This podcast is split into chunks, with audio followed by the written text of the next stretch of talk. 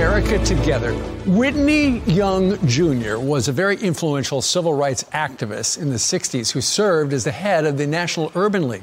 Through the years of service, Young spearheaded economic empowerment for African Americans through education and job training. In honor of Black History Month, Fox News chief religion correspondent Lauren Green, who joins us now, talks to his family about his legacy. Lauren, good morning. Hey, good morning, Steve. Well, you know, Whitney Young Jr. is certainly not as well known as some of the towering figures of the civil rights movement, but I'll tell you, he had just as much impact, if not more. Take a look.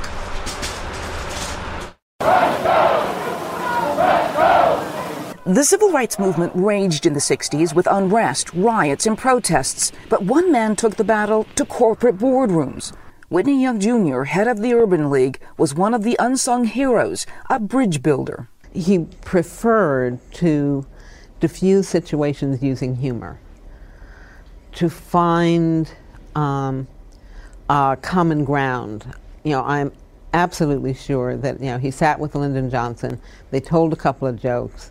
They had a shot of bourbon, and they and they did the work. Young's legacy lives on in his daughter, Dr. Marcia Cantarella, a corporate executive who later became an associate dean at Princeton. I was fortunate that, you know, I was born into this family. She was born in Minneapolis where her father honed his skills as a power broker.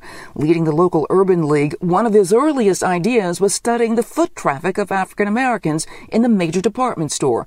Then he gave store executives an undeniable cost benefit analysis. He pointed out that, you know, if you added more sales staff, you could have, you know, this many more customers coming in. And and they did, and that was a kind of strategy that he then used, you know, throughout his career. The Urban League helped many blacks enter the corporate world through its Jobs Banks program, the kind of training not always found in books. The people who came into the Jobs Bank were absolutely prepared in every possible way, whether it was, you know, how fast you could type, how well you were groomed, what your table manners were, everything that you were prepared to walk into a corporation and hold your head up and represent us at the highest possible level. The family legacy really starts with Cantarella's grandfather. He ran the Lincoln Institute in Kentucky, a school funded by white philanthropists to help blacks be better cooks, porters, maids, and nannies. But unbeknownst to his benefactors, Whitney Young Sr. molded the school to be a college prep program for his children and thousands of others. The family tree of relatives and friends is now a tapestry of corporate executives, academic professors, and other high achievers.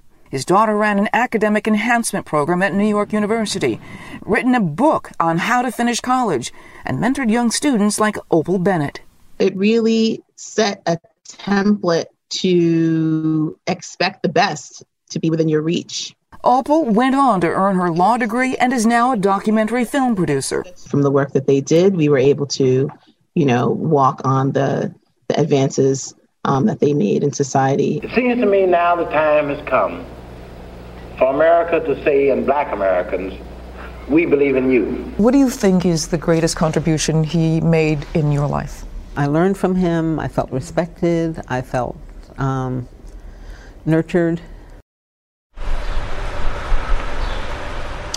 You know, education was and continues to be part of the Whitney Young, uh, Whitney Young Jr. legacy. You know, there are at least 13 college scholarships honoring his name in the United States today. Steve, back to you. Yeah, what a life. All right, Lauren, thank you very much. Great report.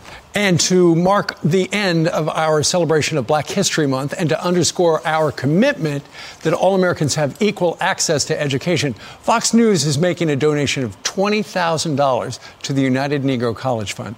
If you'd like more information, go to uncf.org to find out more or to make a donation yourself.